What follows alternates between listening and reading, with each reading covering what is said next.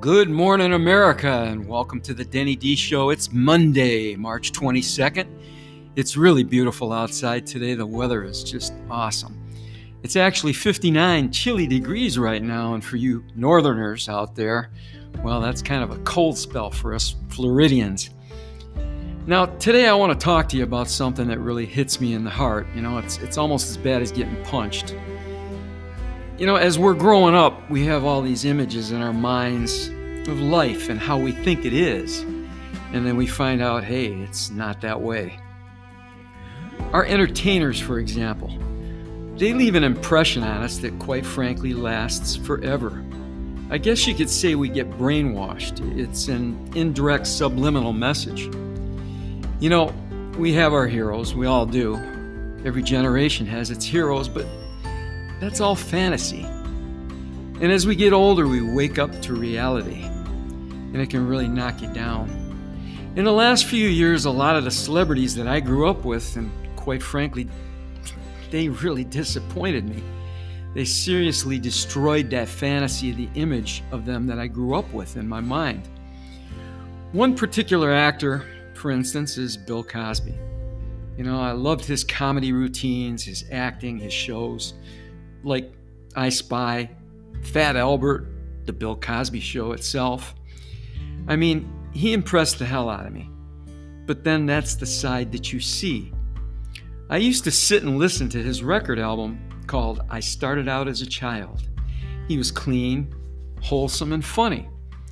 But then, depressingly, you find out that he's a womanizer and he's arrested for numerous sexual offenses against women. Over the years, a lot of actors have showed their real side. I guess I watched too much television, but it makes you realize that entertainers are just human. And they act. That's what they do. They're actors. I want to remember the good side of these people, though.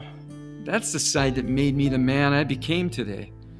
So, entertainers can and do make people what they are. I always watched and liked the good guys with the white hats. If they saw somebody being attacked physically, they saved the day. Well, now, our world, the world I grew up to know, is totally upside down. A lot of entertainers are, they are and they have been arrested for drunk driving, for drug offenses. I wonder how many of them out there haven't been caught yet. I guess what I hope to convey in this podcast today is that our world is constantly changing different strokes for different folks. Nothing is written in stone. Our country and its history can and is being rewritten. Our peoples are changing. I've never been one for change, but it's inevitable, I guess.